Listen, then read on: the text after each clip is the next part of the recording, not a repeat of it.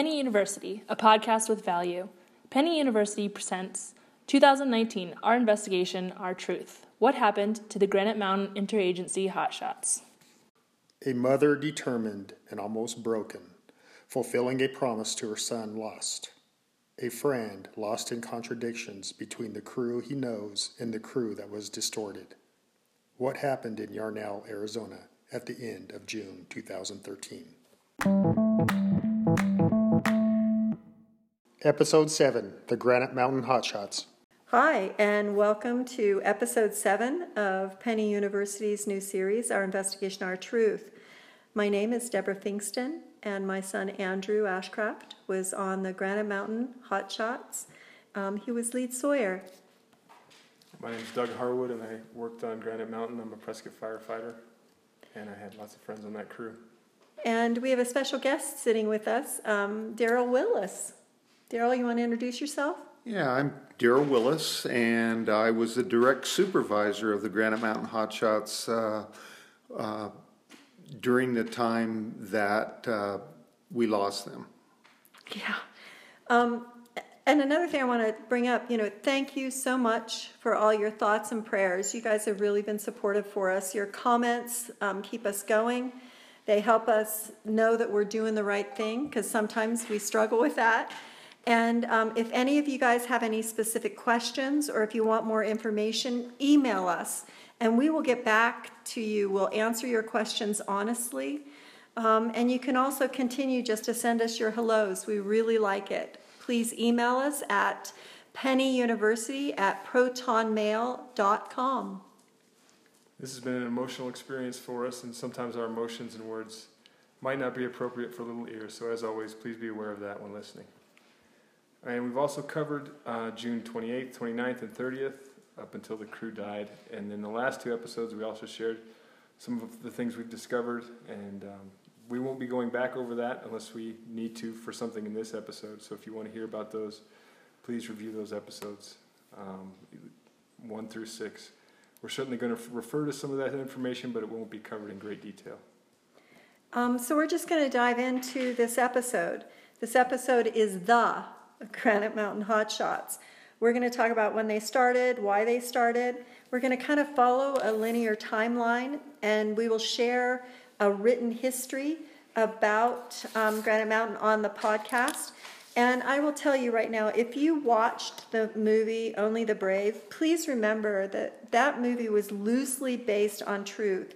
And the stories shared happened, but some of them were over years. They happened to different crew members um, not the crew that we're talking about. Some of them did, um, but not all of them. Um, Doug, do you have a quick thought about Only the Brave? Um, it, it seemed to me like it was a good, if nobody knew the crew, it was a good firefighting movie, a good movie about firefighters. But uh, if you knew that crew, it uh, it wasn't their story, and it wasn't um, it wasn't about those guys. Right. Well, you know, it's not one of my favorite films, I will say that. Um, I had two fantastic shots. I loved the beginning shot with a helicopter over the swimming pool where you were looking down on the rotor, and I thought, wow, that is fantastic. Um, and I liked another shot where Josh Brolin was standing there and just the color of it with the trees behind him and the clouds billowing. I thought that was amazing. There were a couple of scenes I couldn't stand with a passion, and one of those where it talked about how they got their certification, and it just seemed like it, it was one fire this one guy went out on, and you know all of a sudden they got they got to become this Type One crew, and that's not true. Yeah, one, so, one day they didn't have it, the next day they did, kind of thing. Yeah, well, all the work that was put in wasn't wasn't in there. Was wasn't in there. None of their certifications, none of all of the work that they did, and I I just thought it was kind of a little bit demeaning. You know, one guy standing there. I always tease people. I'll say, "Yep, he was standing there." He's like, you know, spitting. Yep, that's not how I do it, but you know, here we go. And I I just thought that was I just despised that, and I also didn't really like how they. Um, went into how the families were at the at the school you know, wailing away, and who was who was it? Who, that that was just so untrue. So I, there were some things I really didn't like about it, but um, I try my best to try and be positive. And I'll tell you one positive thing that came out is the young man that portrayed Andrew. His name was Alex Russell, and um, him and I still talk. Uh, he was a, a, wonderful young man, and um, I'm I'm glad I got to know him. But that's enough about that film. Let's find out about the truth of Granite Mountain and who they were and why they existed. So basically, um, Chief you wanted Prescott to be prepared for a wildland program, for a wildfire. You wanted the city to be um, ready if something happened. Yeah, I, I think that was that was the vision. We had to be prepared, and at that time, being the chief, we I just felt that we had to do more than just be the responders. We had to take a proactive uh, approach to it, and uh, you know one of the things that happened in the year 2000 was that was a really significant western wildfire year. A lot of large fires, even in Arizona, New Mexico, all across the western United States. And Congress came up with a uh, what they called the National Fire Plan, and that gave a lot uh, grant money to state and local governments to start working on this problem of the wildland urban interface. And so that's one of the things that, that we saw at that point. Okay, there's some money there. The catch was you had to get the work done. And so we took a chance that we were going to hire some folks.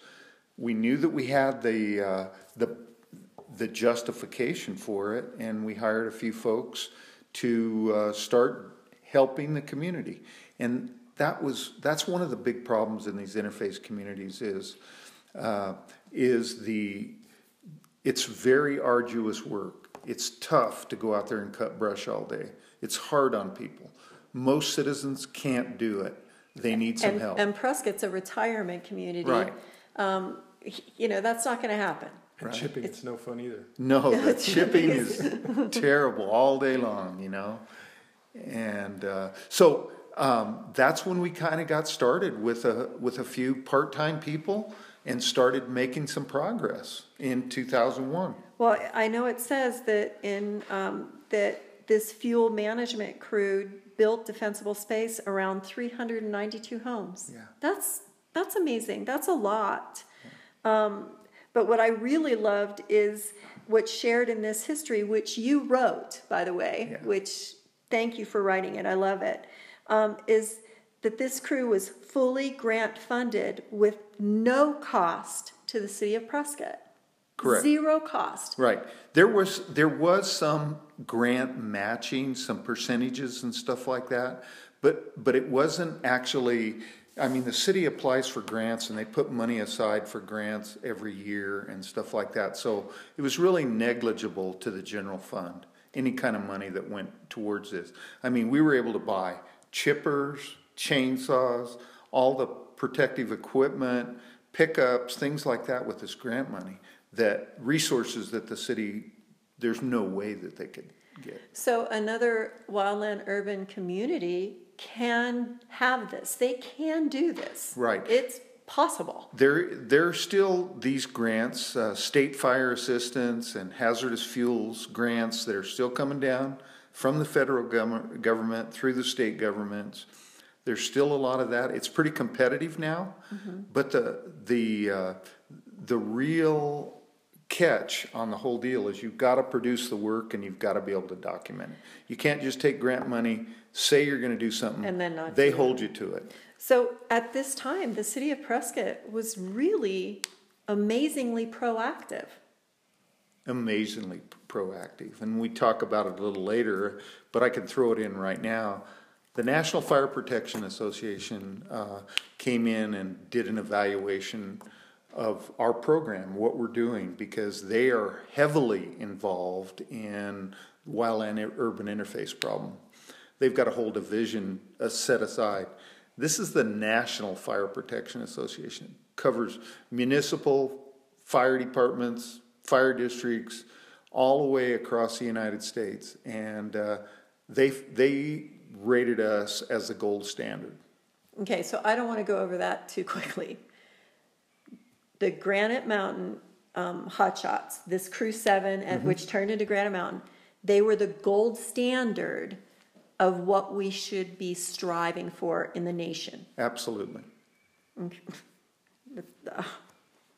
I think also that it's the like 392 homes they did. I remember when I worked, they we would they would be lined up, you know, Right. so you're connecting some fuel breaks more than just a single home here, a home there. You know, it was kind of a That's right. This is break thing. is this when you were on the crew? no, or? it was later, but um, Uh-huh. it was the same. It was leverage. We leveraged that out, and we wouldn't just go into like so.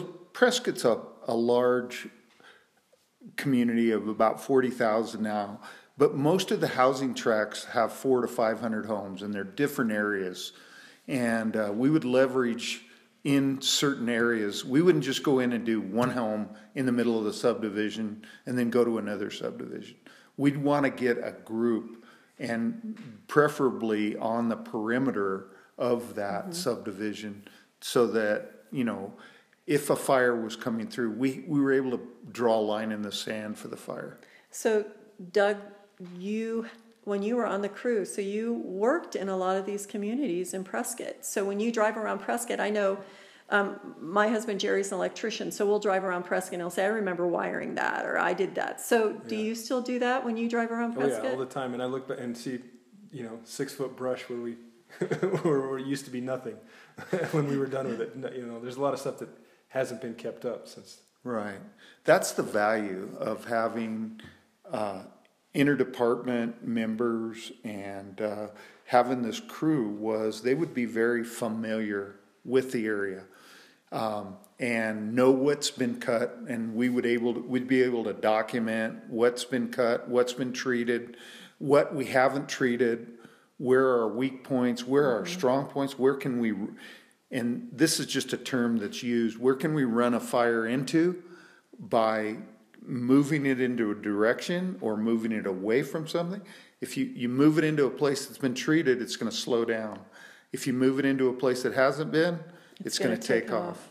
Well, I know, again, it says later on that in 2003, you guys removed 10,000 beetle killed ponderosa pines at a fee of $55 per tree. Let me think about that a minute. 10,000 trees at $55 in 2003. That, that covers a lot. Yeah. So it, um, it does, and that was uh, one of those uh, bark beetle outbreaks that came through Prescott, and you could just look across the forest and across Prescott and see nothing but brown pine trees, and they were they're, they were basically uh, a fire hazard and a life safety hazard because at some point in time they're going to fall down. But when they're turning brown, their needles are uh, dead and they're just very volatile. So we worked with a uh, logging contractor, and uh, the crew would cut the trees, and we would tell the logging contractor where to pick them up, and they'd get rid of them. So when did the crew, Crew 7, officially become a Type 2 crew? In uh, 2004 is uh, when we were working with the city manager and the city council, and uh, you know we had pretty much proven that the work they were doing was very productive. Anytime they went out and they did work for people, they were commenting back positive. One of the most positive programs the city of Prescott had going at that time, and so. Uh, uh, in 2004, we established Crew 7, and because the uh, our engines and our units in the city of Prescott had a 7 designation. Surrounding fire departments all have another designation, but Prescott was 7, so we decided to to uh, label them Crew 7. And at this time, Eric Marsh was just a crew member. Yes. So I think he was hired uh, that year, hmm and he was a crew member. He had had a lot of experience working on hotshot crews and had a lot of qualifications and stuff. But uh, at that point in time, he was a crew member uh, working with the crew. One of the one of the things that uh, felt that was real important at that point in time, and just prior to that, there was a a gentleman for the Forest Service that was getting ready to retire. He wasn't old enough to really retire and stop working, so we recruited him, and he came over, and he brought his Forest Service experience of uh, he had worked a lot of crews, worth a lot of crews, and, and had that crew experience, and he had the vegetation management experience. Mm-hmm. So we hired him, and he came in and he helped us establish the crew. And this gentleman was with um, the crew up until we lost them. Right? That's correct. That's yeah. correct. He worked uh, with us. I think it was 2003 we hired him, and then uh, he came in and uh, really gave us some good leadership. Here's what we need to do. Yeah. And uh, he was a qualified operations section chief. He was a safety officer, and he was really all about knowing vegetation and knowing crew work. Okay, well, let's get started and let's dive in. So, Darrell, tell us how in the heck did Granite Mountain even get going? Well, it was uh, quite an evolution, and uh, it took quite a bit of time. Uh, so the hotshot crew didn't just magically appear one day. It took a lot of years. So in 1990, uh, there were a number of us in the area, ones with the Forest Service, with the Prescott Fire Department, State Land Department, Yavapai County, really saw that there was potential for a large wildland fire in the Prescott area. And we wanted to get together and figure out how we could be more prepared for that. In uh, doing that, they put on a uh, uh, little seminar in 1990 uh, it was actually in March of 1990. And in that seminar, we laid out the problem. Here's what the problem is there's a lot of houses intermixed. The forest, we've got 30 lineal miles of forest boundary on the city of Prescott. There's good potential for a fire to come in, into Prescott. How can we be more prepared? So that's when the establishment of the Prescott Area Wildland Urban Interface Commission uh, began in 1990. And along with that, I think it's, it's really important to note you had all the government agencies, including the Forest Service, City of Prescott, the county, the state, and uh, we're all involved in this, and they all signed a resolution that we need to deal with this.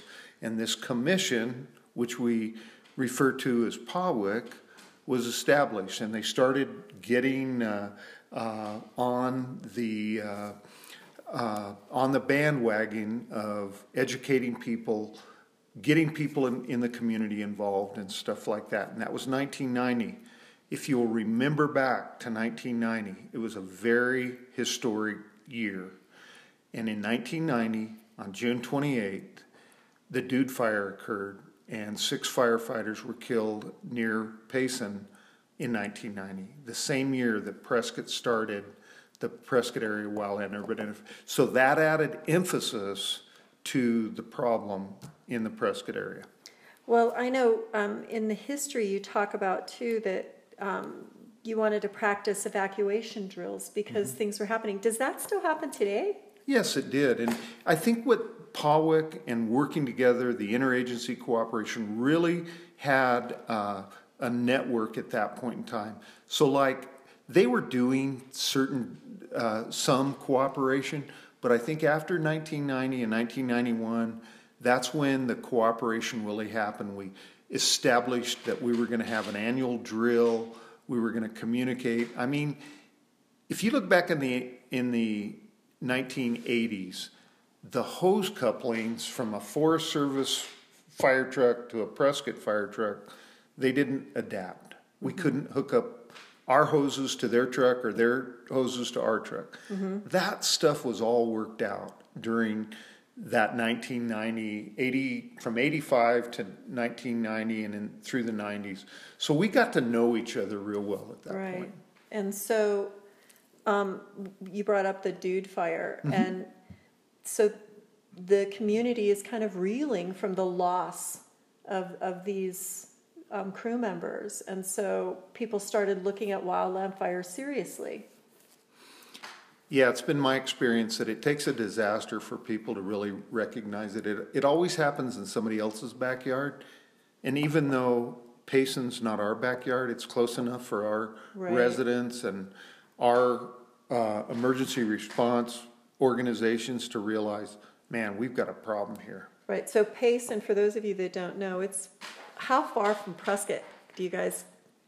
Uh, Couple hours. It's a Yeah, it's a couple hours couple hour drive. yeah. It's probably 60 air miles, something like Yeah, that. so it's here. close Right enough in the- Arizona to understand, Yeah, right below the Mogollon Rim. okay? So in uh, 2001, it says you you asked the city council for permission to hire an outside consultant. Is that Yeah, that's so. When we kind of looked at things, and I was I was at this point in time the fire chief in Prescott, and I was look. I really had an interest in this wildfire problem that we had, and I knew it wasn't a matter of uh, if it was going to happen; it was when it was going to happen, and it's like I kept talking to folks, but it didn't really on the city council really didn't get any traction. So I asked for some money uh, to bring in an outside consultant and for them to do a wildfire risk analysis, totally unbiased from outside. And in 2001, they authorized that. And so we had a, an outside consultant that did this kind of work. And he came in and did a comprehensive risk analysis uh, for the just the city of Prescott. But he had to look at other areas because we are affected. Prescott is affected by other areas. Well, and I think it's interesting, in, in the analysis, it says that Prescott was living on the edge. Yeah, that's a comment that was it was uh, made there that we were living on the edge, and Prescott was one of nine communities in the southwestern United States. That's Arizona and New Mexico that uh, was at risk for a catastrophic wildfire.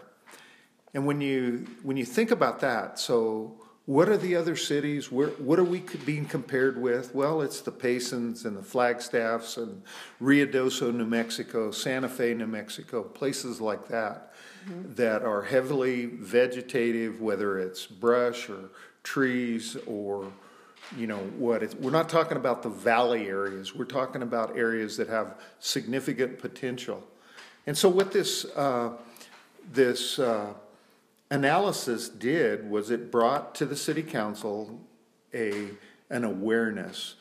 Uh, the the company that did this said hey you've got a problem.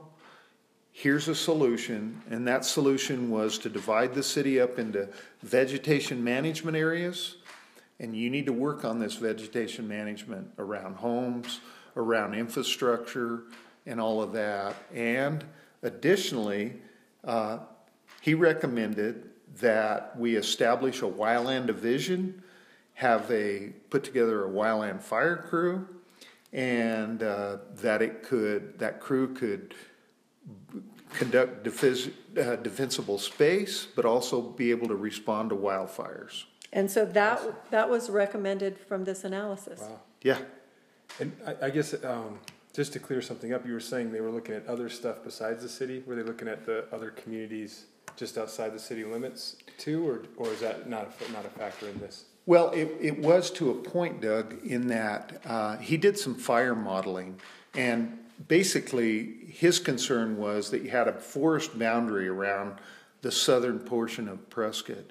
And if you had a start on the forest, it's going to come into Prescott because we have prevailing southwest winds. So they did some modeling with uh, uh, some programs, some computer programs, and would start a fire like uh, southwest of us in Skull Valley.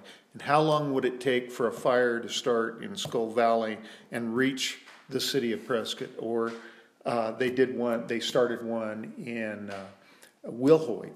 And then I remember them starting one near, in between Crown King and uh, also Prescott in, in the tall timber, and just modeling that. And that helped show the real risk that the city of Prescott has. Yeah, how far it could grow in that Yeah. few miles. Yeah. You know, we're talking on a on a mid June day. They would run the model because that's when our highest fire danger is, and they would start a fire in uh, in uh, Skull Valley, and it would reach Prescott in ten hours. And for those listeners that don't know, we have an interesting topography here in Prescott. We have, we're high desert, but we have tall pine on one side.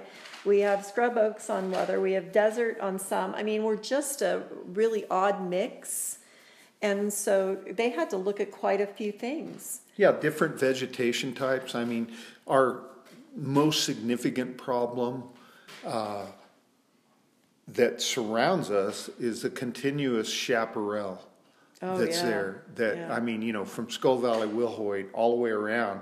And then on the other hand, then you have the uh, large ponderosa pine with the shrub or Mm-hmm. chaparral under understory, and a lot of the there's some huge canyons that that run pretty much south to north, all along that whole mountain range, and it runs right to the top and into Prescott. And when this was done in 2001, the population was not like it is now. I mean, now we have houses everywhere. Yeah. You know, we have community everywhere. Right. Um, I've lived in Prescott for 30 years and it has grown huge. Well, here we're starting to find out more. There are tons of podcasts out there. You have options. Penny University is truly a podcast with value, and we strive to share great true stories. Some are plain fun, some might bring a tear to your eye, and maybe even make you a little angry. Listen to them all. Please listen, like, and share. Head over to our Facebook page, see who we are. And thanks for listening. You are listening to Penny University, a podcast with value. We hope you find this series captivating. If you would like to share your two cents, please contact either Deborah or Doug at Penny University at protonmail.com. Thank you, and now back to our podcast. You will notice that the next section sounds a little different. Well, during the editing process, we had a mishap. We're not professionals, we're just trying our best. But Doug and I wanted this information to be shared with you. It's very important. And so, what we did is we called Chief Willis, and Doug and I talked with him over the phone. Please be patient as you listen through and hope you enjoy the information. We'll get back to our original recording in the living room. Okay, um, thank you for, and welcome back from the break. Thank you for listening, and here we go. So, Chief, basically, when you when the Type Two crew started, you had a lot of overhead at that time that you guys had hired or or had within the department, correct? Yeah, that's that's correct. Uh, you know, there were a number of individuals that had significant uh, wildland qualifications: strike team leader, task force leader, of course, all of the firefighter one, crew bosses, division supervisors. Whether that was even internal or uh, whether we hired uh, folks, uh, we hired uh, one gentleman in particular from the Forest Service that uh, was an ops chief. So uh, we had lots of uh, qualifications. Yeah, it seemed to me like I started working on the crew about then, and it seemed like it was a hotshot crew almost from the beginning, qualification wise. You know that's that's true, Doug. And one of the things that that's one of the reasons we went that direction. It, it was like when they got to the Type Two IA status, it was like, well, what is missing to become a hotshot crew? There wasn't a lot at that point in time that was missing. Right. So um, at that time, 100% of the cost of Crew 7 was reimbursed to Prescott. How does that work, uh, Chief? Payment and money when you're a crew like that? So when you're on fire assignments and you're not a agency as a federal agency crew, so we had determined what our costs were, and we had a a schedule that if they went on a fire, that salary, overhead, equipment schedule paid. Uh, the feds or whoever we were responding to would pay, and that that uh, we used a standard. In that standard, there's a national Type Two Type 2IA contract, and we were always right hovering around or below what the national contract price was, and we were always able to make enough money to to uh, pay 100% of of all of our expenses and then put a little aside for equipment. It seems like I've heard, uh, and I know this isn't the case, but I've heard people say that the, the crew wasn't um, paying for itself all the time. Yeah, you know, and, and what that really comes down to, it's an accounting issue. Uh, the people that say that the crew wasn't paying for itself were were people in the finance division and stuff, and and the reason that was is uh, the fiscal budget was a uh, from June first till. Uh, from July 1st to June 30th. And then we would go on fires and like say in May, May or April, and it would take three, about three months, three to six months to get reimbursed from that. Well, when the city closed their books in July, then uh, that showed that they had a deficit. But if they took it in a in a 12 month period, there was never a time that we did not uh, bring or make a profit when that crew was off on wildfires. So they're talking about prior to the bill being paid is when it looked like they didn't make money. But then once they, they submitted the bills and they were paid, they did make money. Yeah, and they Okay. didn't even look. They didn't even look at it like that. It's like, here's your cost, and you haven't been paid, so we lost money. Well, th- that wasn't true. We never were not ever paid at any one time. It's it's an it's about how accountants account for money, and it's about a calendar year versus a fiscal year, and how that all works in accounting.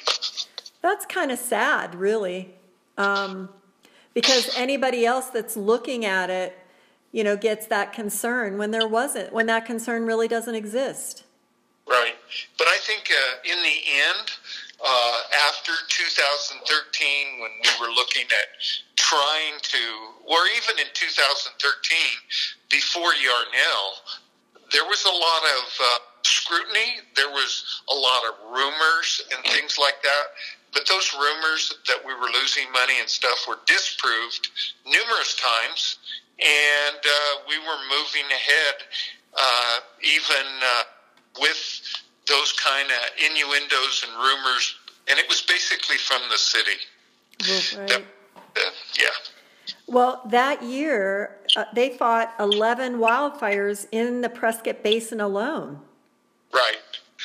You know, that was a pretty significant year. And you, you figure 11 wildfires in Prescott, the Prescott Basin. And so that would mean in uh, the uh, central Yavapai area or Groom Creeks or Forest or BLM.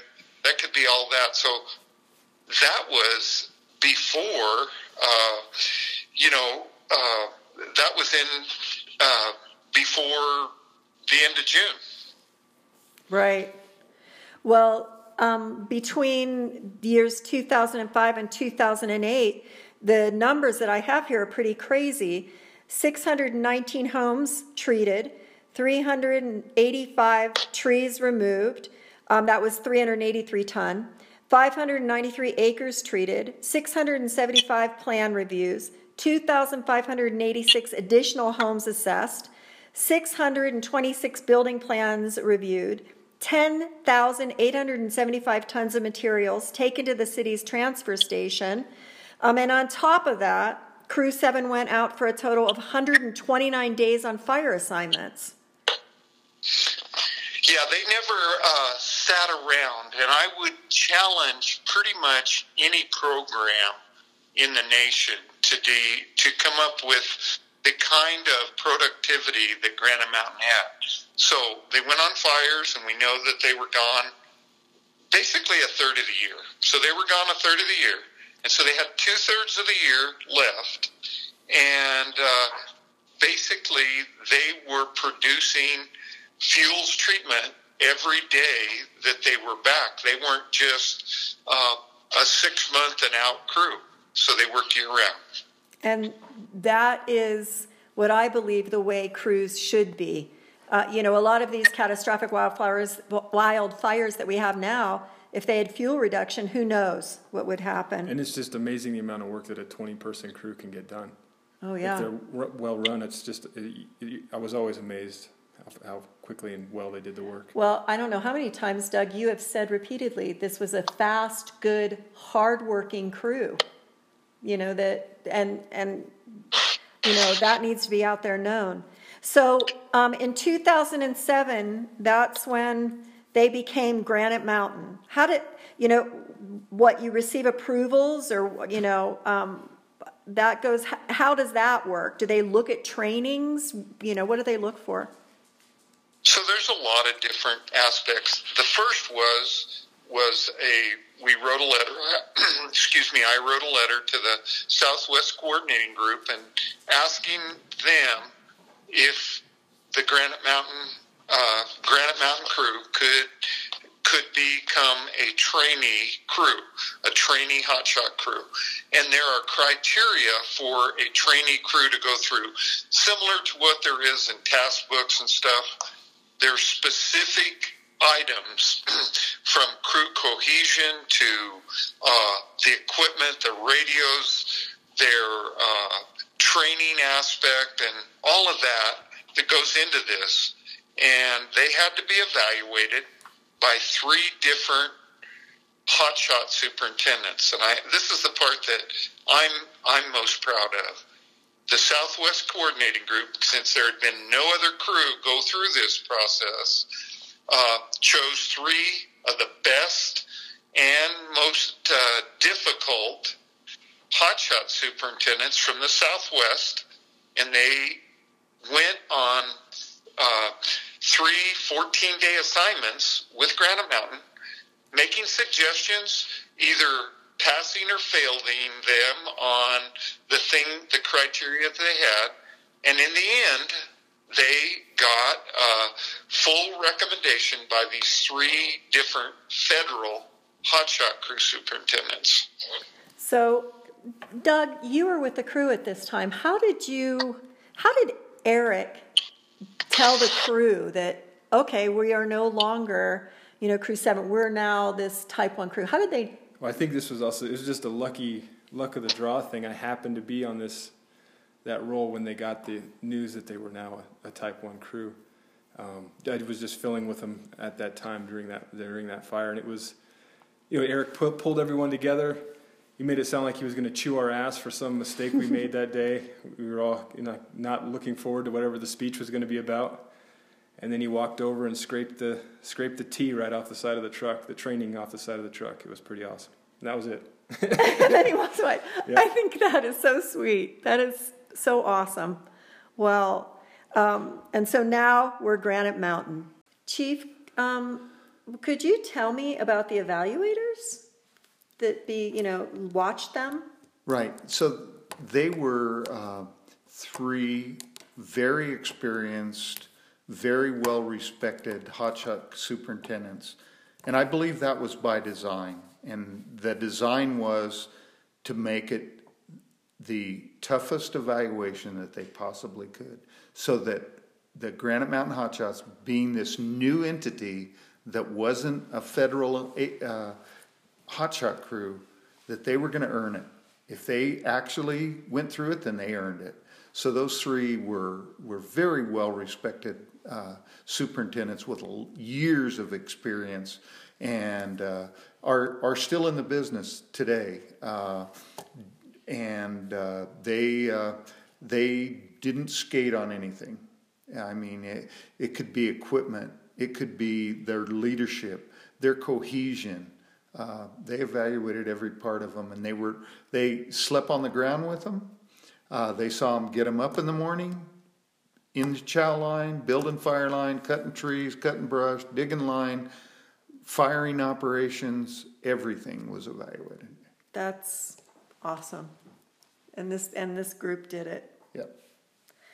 Um, so at Granite Mountain, um, the crew in 2008, they basically joined the ranks of the that elite wildland firefighting community.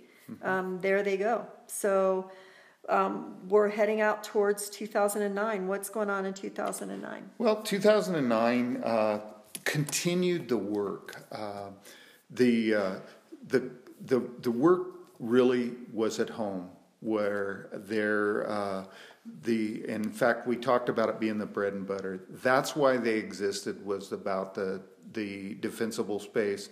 And their, their production in the off fire season was uh, unbelievable. The amount of stuff that they did. They uh, they continued uh, to uh, do all of the things that were necessary. Assessments, the uh, the vegetation management. That we even got into some acreage treatment where we were doing some prescribed fire around the the uh, Prescott Basin and stuff like that. And that continued 2008, 2009. Uh, that kind of work continued. They were still getting close to 100 days on wildfires in the in the summer season. And uh, you know, I had even one of the things that just comes to mind was I had a pretty good relationship with a lot of the Forest Service personnel and leadership in the Forest Service, and they were really intrigued by Granite Mountain, uh, intrigued in the way that they could, wow, they could with our extending fire seasons. We didn't have any limits on the on the when we had to lay people off and stuff like that, so we could extend our season and even be available year round, which fire seasons become. And so they were really intrigued by that idea. And the other idea that they were intrigued with was not that hotshot crews don't do fuels mitigation, they do a lot of fuels mitigation, but they're there for firefighting. That's their main focus. And uh, so uh, they like the idea that you could keep the skills up year round with a number of people. That's one of the intriguing things. It's a cost factor with the federal government and being able to fund those crews year round, like we were able to. Well, you got two 100% grants in 2010. Uh-huh. And that's 100%.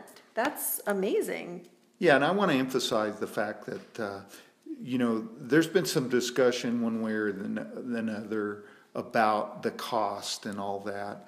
And, uh, you know, at worst, Granite Mountain was neutral, revenue neutral. At the best, we made about 10 to 15 percent per year and put that aside for equipment and truck replacement and well, things like that. I'm, gl- I'm glad you brought that up, Chief, because I, I remember when we, right after we lost the crew, that there were some in the city claiming that Granite Mountain cost them money mm-hmm. and they were always in the red and that type of stuff. And that was pretty negative when it wasn't factual. Right. And uh, I think one of the things with that is uh, the reason they could say that was it was an accounting issue. The city budget went from July 1st to June 30th.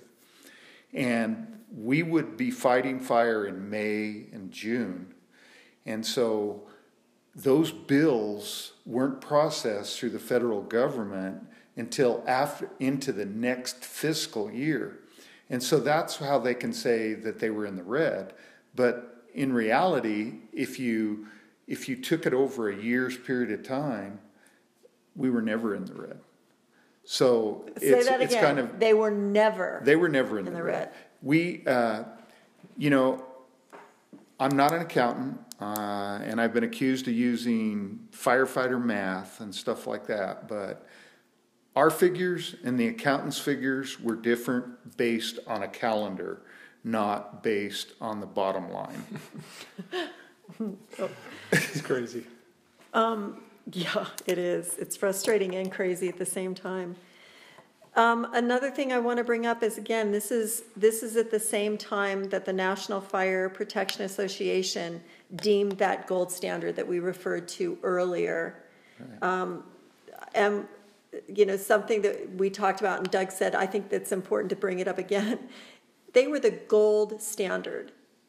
That's not something to laugh at. That's not something to take for granted. This wasn't, they weren't fly by night. They, this is a crew that knew what they were doing. And it was a total package. It wasn't just the Granite Mountain Hotshots and their firefighting. It was a total package. They did whatever was necessary. They weren't uh, structural firefighters in any way. In fact, only two of them had the qualifications or the experience to become entry level firefighters for the city of Prescott. They didn't do that work. Uh, they did vegetation management. They did things like uh, uh, uh they might have done uh, hazardous reductions and sandbagging during emergencies and stuff like that, but they weren't structural firefighters. I remember the last time I, I filled with them, none of them even had any interest in it. No. I mean, they might have asked me questions about being a, a structure firefighter, but they loved what they were doing. They weren't. Well, what do you mean here, Doug, when you filled with them? What, what does that mean? So um, sometimes when they didn't have enough people to, to uh, go out on a fire, they could take people from the department that had the experience that wanted to go. Okay, and so Mm-hmm. you would go out um, with them and go step back into your wildland Yeah. Work, Yeah. and they weren't interested in being structure firefighters. They were interested in asking me questions about it, but nobody, it didn't seem like that was the path. They wanted to do wildlife. They wanted to be on that mm. crew.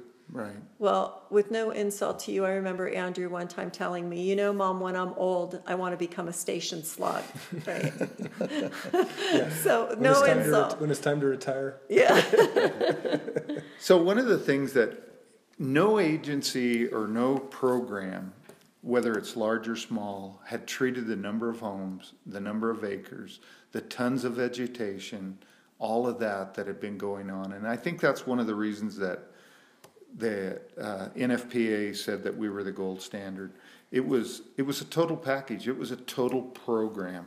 It wasn't just focused on brush disposal or fire response. It was total package year round. The public education, the speaking, the things that they did, the teaching at the Arizona Wildfire Academy, all of that stuff was a total package. Granite Mountain taught their crew members taught at a fire academy. Yes, at the local Arizona Wildfire Academy, uh, usually seven to a thousand, seven hundred to a thousand students go. Eric and even Doug, others uh, taught the basic wildland fire class for pretty much the whole time during this the that that they were in existence. We also taught the saw class, the uh, at the academy. So firefighters were coming from all over the nation to come to Prescott for this academy, and we had lead instructors throughout the whole academy. So here we have a crew that's the gold standard, that doesn't cost the city money, that is helping the city out, that their crew members are instructors teaching other wildland firefighters. And I love this line that's in this history, this fact, not a line, it's a fact, that the Granite Mountain Interagency Hotshots had been um, protecting the city with over $3.1 billion in assessed value, over 18,000 homes, and 24,000 residents. That's astronomical. That's what's at risk, and those are 2012 numbers, and so that's those homes, businesses in the high risk areas of Prescott. You know, Prescott's 42, 45,000 now.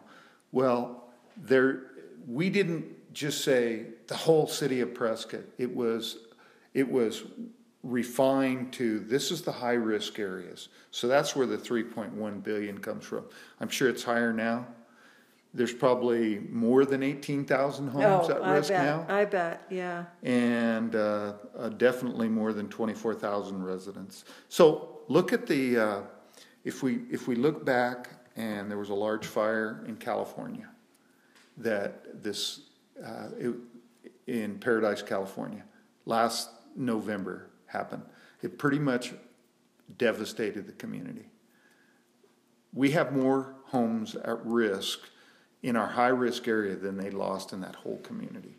And I think that's one of the things that people need to recognize is it's not unheard it wouldn't be unheard of to have the right conditions for the community of Prescott to burn down. Wow. And, and Prescott's not the only wildland urban interface community. No, no, all over the western United States, from the Canadian border to the southern Arizona border. So these wildland urban interface communities could have a crew like Granite Mountain, run it like Granite Mountain was run, have it not cost their community anything, and have their community protected. yes.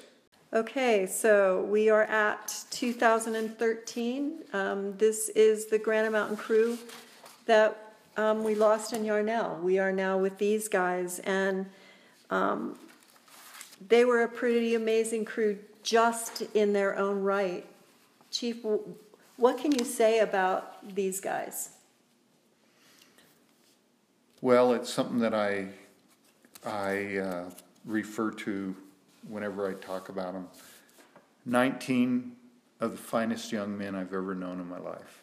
They were the total package. I mean, they were experienced, they were great firefighters, they were great individuals, they're great family people, they were intertwined in our community, and uh, you just can't say anything more than they were 19 of the finest young men I'd ever met in my life. Well, and these guys were made up of youth pastors, um, like you said, family men. There were a couple single guys; they weren't all that Mm-hmm. way, but um, you know, they weren't this this party. I mean, some took their Bibles out on on fires with them, that type of thing. So this was a unique crew in a lot of ways, um, personality wise. Um, Doug, you worked out with them at CrossFit all the time. I mean, this was a, a great group, but I know that they get picked on quite a bit for, well, maybe they didn't have enough training or, you know, and, and Chief, you had a lot of that thrown at you. So, what can you say about them? Well, I, I can say that number one, that they met the standards for a Type 1 crew. There was some question about that in the beginning. They were scrutinized, we were scrutinized. Everything had to be two investigations uh, an OSHA investigation and a serious accident investigation. They looked at everything. I mean, if it wasn't written down, it didn't happen. So we had to produce the documentation. So that was just really key uh, to to that, and it said a lot about Eric's leadership. Uh, I, uh, I, you know, we had our ducks in a row, and that was that was really really good. You know, another thing, uh, you know, I've heard a little bit, uh, and this was early on about they weren't safe and all this and stuff, and you know, I look back. We talked about 2012. And I got a call in 2012 when Granite Mountain was on a fire in Idaho. And Eric said he was informing me that I'm not going to like what's coming. And I go, What's that? And he says, Well, we refused an assignment on a fire in Idaho, and we're being demoted for refusing that assignment. And he explained it to me, and he, it was all documented, and they did the right way. The appropriate way involved the, every the division, the uh, uh, safety officer, the incident commander, and basically they were they were demoed for turning down an assignment. So that tells me right there, okay, that took a lot of guts to refuse an assignment that another hotshot crew took, uh, and and did that assignment. They just disagreed with it. So he had great judgment, and uh, so I think that's important to uh, for people to realize that they were a safe crew. And uh, it was as shocking to me as to anybody that something like this could have happened to them. So the other thing is I come uh, one of the, when we were doing all this records uh, searches and stuff like that, we came up with the fact that the Granite Mountain Hotshots on June 30th at that point in time had 102 years of experience. So if you took the years of experience for each crew member, that totaled 102 years. It wasn't like they didn't know what they were doing. We had people from that it was a very attractive job to come to work for Granite Mountain.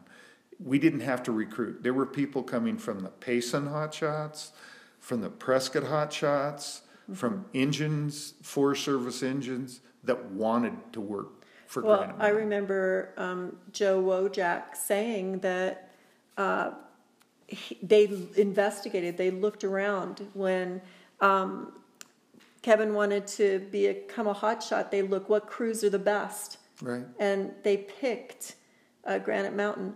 Uh, Roxanne Warneke told me the same thing about Billy, and I know Andrew. That was, you know, he wanted to work for Granite Mountain. That was it. Mm-hmm. So 102 years of experience. Mm-hmm. That's nothing to shake a stick at. Not at all. I think uh, uh, it'd be uh, it'd be interesting, and I don't know the facts about this, but uh, I would say that they were up there with some of the most experienced crews, even though. As far as longevity, they weren't uh, around as long, but the current roster manifest had uh, a lot of experienced folks. Well, you know, Chief Willis, you said that you were kind of taken back that this happened to this crew because they were so gold standard. They taught at the academy. They had 102 years of experience that this happened. And Doug, you've expressed that. You know, when we've gone out on gone, gone out to Yarnell, you just are so shocked that it's this crew. Yeah, and I remember thinking the same thing. It was easy. The overhead on that crew was easy to. If someone met them, then they would want to work for them, mm-hmm. and that was just the way it was. I think anybody who met them wanted to work for them. Right. I I I can totally agree with you. And it wasn't that they they were all agreeable people, or. Uh, you know, there were heated discussions about things but I can I can truly believe this. And one of the audios that we have is Eric talking to Jesse uh, prior to them moving and uh, asking him what his comfort level was. And that's just one of those normal things that it was okay, what's your comfort level with this? And if it wasn't good, people were able to express that, you know, they didn't feel comfortable with it. Yeah.